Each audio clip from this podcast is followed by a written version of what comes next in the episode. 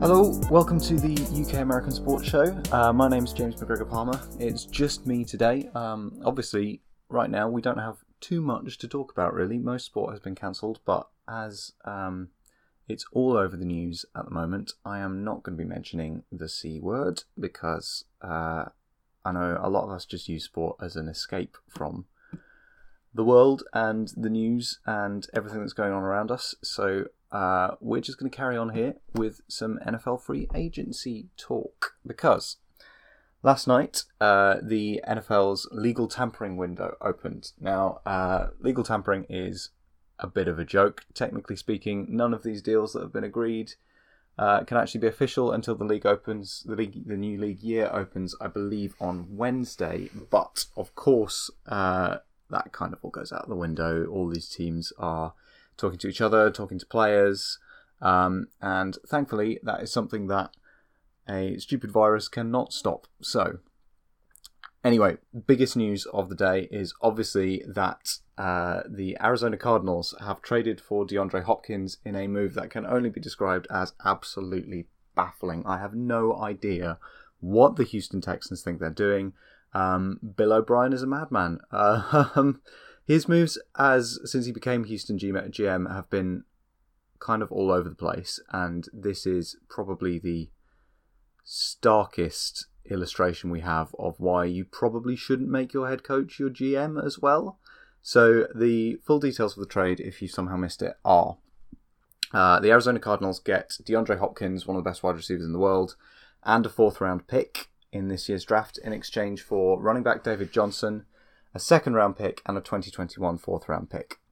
So essentially, what the Houston Texans have done is they've given up DeAndre Hopkins, um, and all they've got back is David Johnson and a second round pick. Now, David Johnson was a good running back a few years ago, and unfortunately, he is just not anymore. Um, so last year, he ran for 345 yards, he had two touchdowns. He was benched, he was hurt. Over the past two seasons, he's averaging just 3.6 yards a carry, and he has a cap hit of over 10 million.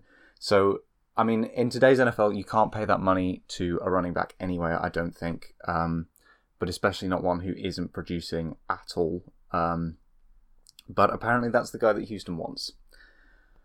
So, yeah, and in exchange for that, you've given up DeAndre Hopkins, who it goes without saying is one of the uh, most elite receivers in the league. Um, he gives Kyler Murray uh, an instant go-to target in Arizona, and um, yeah, how anyone could come to any conclusion other than that the Cardinals have absolutely fleeced the Texans in this deal, I don't know. I don't know. To be honest with you, I don't even know how. If you're the Cardinals, uh, to have the audacity to make this offer is something in of itself because when we look at the um, the Stefon Diggs trade that has just gone down with Buffalo, I mean Buffalo. We'll have to talk about that later, but Buffalo must be absolutely kicking themselves because they've given up so much more for undoubtedly a worse player. Stefon Diggs is still a great player, but he's not DeAndre Hopkins, and the Bills have given up way way more for Diggs than the Cardinals have had to give up to get one of the best receivers in the league. So, yeah. And then on top of that, uh, Houston winds up signing Randall Cobb uh, to a three-year, twenty-seven million dollar deal, um, which is not small change. I mean, they're paying him like a pretty, pretty, pretty decent receiver, and Randall Cobb is a decent receiver. But the idea that Bill O'Brien maybe thinks that he can replace DeAndre Hopkins' production with a player like Randall Cobb is just it's laughable. Um, so we'll see what happens with Houston. Um, I feel sorry for Deshaun Watson, who is a great young quarterback um, who seems to be being laid out to dry by bad management, to be honest with you. But yeah, uh, next big trade. Uh, the 49ers have traded DeForest Buckner to the Indianapolis Colts for the 13th overall pick in this year's draft. Pretty simple trade, one for one, player for a draft pick. Um, this one I kind of see working for both teams. I mean, the 49ers were in a situation where they have so much talent along that defensive line and they can't possibly afford to keep it all. So, getting a kind of mid first round draft pick um, in exchange for DeForest Buckner is I can see it working for them. Um, the Colts, on the other hand, have the opposite problem. They've got tons of cap space and no one to spend it on, so they've instantly signed Buckner to a huge extension that makes him the second highest paid uh, defensive tackle in the NFL. I think he's on like something like 21 million a year with them. Um, yeah, the Colts had cap space to burn. Um, the interesting thing about this one to me is that that 13th overall pick, a lot of people have the Colts taking a quarterback with it. Now, you're assuming now that not only they've not just traded back, they've actually got rid of the pick altogether. Um, that that pretty much puts Indianapolis out of the running for any of the kind of top four uh, quarterbacks in this year's draft. That being, you know, Joe Burrow obviously at number one, um, Tua Tagovailoa, uh, Jordan Love, and Justin Herbert. And Jordan Love and Justin Herbert were people that we've seen mocked to the Colts in that pick quite a bit. Um, now, what that makes me wonder is um, do Indy maybe think they have a decent chance of signing one of the veterans that's out there? Um, the name we talked about on the last podcast, um, linking with them, is Philip Rivers. I can definitely see that, and I think that's maybe even a little bit more likely now. Um, they might roll with Jacoby Brissett, but it now seems as though a first round rookie is obviously off the table for the Colts. Um, so, sticking with the quarterbacks, uh, the Dallas Cowboys have tagged Dak Prescott. Um, this was not a surprise. They were always going to do this. Um, it makes a lot of sense. They get to keep him under contract, but we'll see whether he can continue to replicate the production that he had last year. Obviously, Dak progressed quite a bit last year, and um, if he can keep it up, then he'll be worth big, big, big money. Um, but the tag's probably a good good option at this point. Um, and they have re-signed Amari Cooper, wide receiver, to a five-year, one hundred million dollar deal, which is huge for a wideout. Um, yeah, it's huge for a wideout. Um, he is probably worth it. They also probably felt like they couldn't let him walk, given that they gave up a first-round pick in order to get him.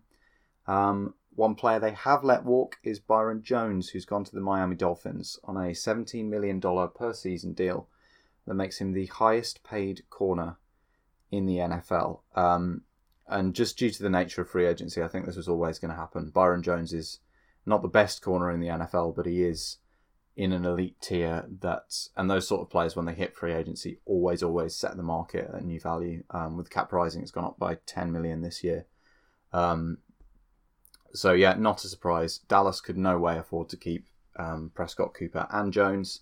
Uh, Jones is the one they've let go. Um, if I'm honest with you, I think I would probably have rather kept Byron Jones than Amari Cooper. Um, that's probably a philosophical thing, though. I think corners are probably more important to a modern NFL team, or elite corners are more important to a, a modern NFL team than receivers are. Um, but we'll see. They've managed to keep Dak and Cooper, and we'll see if the Cowboys can make some progress next season, actually make the playoffs this year. Um, other interesting deals. Uh, the Oakland Raiders have signed Marcus Mariota. Now, this one's interesting because um, everyone seems to think that Jon Gruden is quite cool on Derek Carr as the Raiders starter, um, and that you know maybe the Raiders were looking at Tom Brady, maybe they still are, but um, yeah. So Marcus Mariota, I can just I can see him being a high quality backup, and that's about it at this point. I'm not actually mad on this landing spot for him um, because I think Marcus Mariota mm, might have expected to get a shot at a job where he'd be in a more kind of even competition for the starting role. Now, that might be the case in Oakland, but given previous track records, I would have thought that Derek Carr is the starter and Marcus Mariota is there as a backup. Um, he is going to be one of the better backups in the league. Um, but I think he will probably have wanted a chance at a job that he might eventually win the starting job. Um, yeah, other than that, the Baltimore Ravens have dealt Hayden Hurst and a fourth round pick to the Atlanta Falcons for a second and a fifth round pick. Um, Hayden Hurst obviously was a first round pick, so if you look at this, um, you know, it, it appears to be a loss for the Ravens. Um, but they're getting picks back. Obviously, they gave up picks for Calais Campbell and a very good deal for them. They've really stacked their defense. Um, and it makes sense for the Falcons who let Austin Hooper go and sign with the Cleveland Browns. The Browns have made Hooper the highest paid tight end in the league. Um, again, it's one of those things. Uh, Austin Hooper is a very, very good player. Um, he's obviously not the best tight end in the league, but this is what happens when these guys hit free agency. They set a new market value. Um, the Browns are really giving Baker Mayfield absolutely no excuse um, for next season. They want to find out what they've got in him. Um, you know, they've given him a new number one tight end option. Um, bigger than that, they've signed Jack Conklin, um, who will seriously upgrade their offensive line, give him some serious protection. Um, there's an odd, uh, there's an odd deal the Browns have done as well in signing Case Keenum to a three year deal. Um, again, Case Keenum falls to me in the kind of Marcus Mariota category of decent backup. Um, yeah, maybe they're preparing for if Baker really bombs out like he did last year, um, and they could they could go to Keenum and maybe stay afloat, but we'll see. Um, right, before we get on to, I want to talk some Vikings, um, but before we get on to that, um, just a couple of moves that are kind of nothingy really. The Bengals have franchise tagged AJ Green. Um, which is fine, I guess. They could still trade him, I think. Um, the Bengals are not going to be competitive next year. I don't foresee Joe Burrow coming in and absolutely tearing things up and taking them to the next level. Um, but he'll now have a nice number one weapon to throw to. Um, and I wonder if this move is, is about that, is about giving the new quarterback something decent to work with. Um, the Lions have made a couple of very, very Lionsy moves in signing Jamie Collins and Halapoulivaati Vaitai. Um, Jamie Collins, obviously former Patriot, um, well known by Matt Patricia there. Um, probably in the twilight years of his career now. I, I don't see either of these players making a big um, big splash with Detroit. I mean, Vaitai is one of those classic. Everyone overpays for offensive linemen in free agency because they're in such short supply. Vaitai is one of those one of those players that's going to get a few years into the career, into, into his contract um, that he's just signed and then get cut. Um, it's just the way those deals go. But anyway, I want to have a, a quick chat about my team, the Minnesota Vikings, who have had a busy off season so far. So obviously the big deal last night is they have finally dealt Stefon Diggs after Rick Spielman said that uh, Diggs wasn't going anywhere. He has gone somewhere. He's gone to the Buffalo Bills. Um, the Vikings have dealt Diggs and a seventh round pick to the Bills in exchange for four draft picks, a first rounder, a fourth rounder, a fifth rounder, and a sixth rounder. Um, now, this is one of those deals. I, I'm not even mad at it, to be honest with you. I know that Diggs is obviously a great player. Um, I will maintain that Thielen is the number one option and should remain the number one option in Minnesota. Um, but Diggs, Diggs and Thielen were, to my mind, the, the best one to one to receive a punch in the NFL. Um, and Diggs was never going to be happy with that. He always wanted a place where he could be the go-to guy for the quarterback. Um, and yeah, I've fair enough. I mean, he's obviously he gave us the Minneapolis Miracle. He's been a great servant to the Vikings over the years. Um, but if he didn't want to be there, I I can't I can't really blame him for that. Um, but also probably best to ship him if you can get a decent return, which Spielman has done here. Um, it's uh, obviously a decent haul of draft picks. It includes the Buffalo Bills first rounder, which is the 22nd overall pick in the draft. Now, what that leaves the Vikings with is the 22nd and the 25th picks um, in this year's draft. Um, now, that is, uh, on face value, you'd look at that and say that's a really decent position to maybe trade up.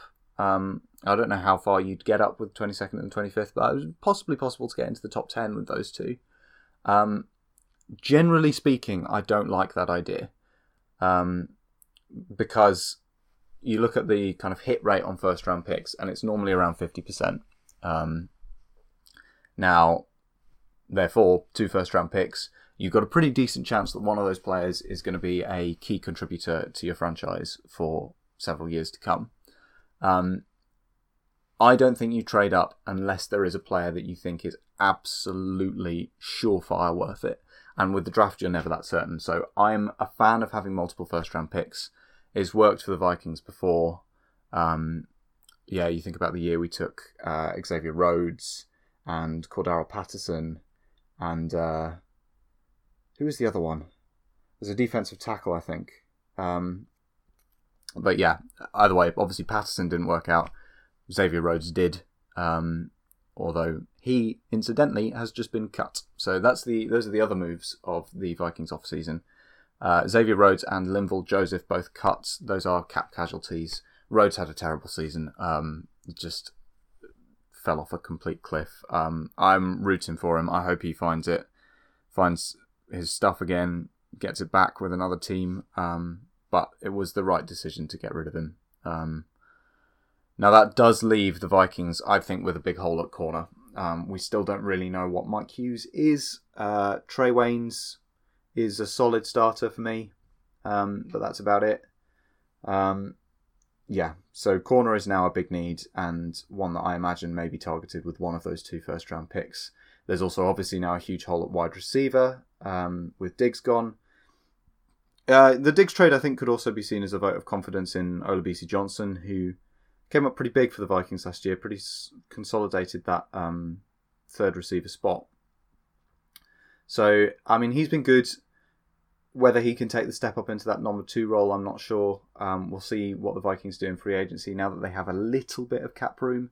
Um, they could address that, but I think it's more likely to be in the draft. This is a very deep draft for receivers.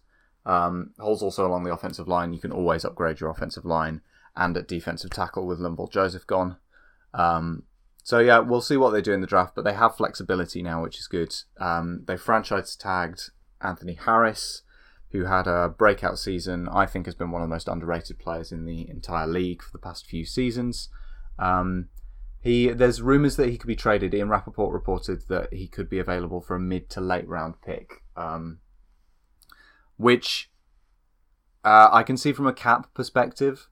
But other than that, we know Anthony Harris works in this system. Now he might not work in other systems. It might be a Vikings specific thing but there's no guarantee that you can replace him with, you know, another undrafted player that comes in and plays elite defense alongside Harrison Smith in that in that secondary.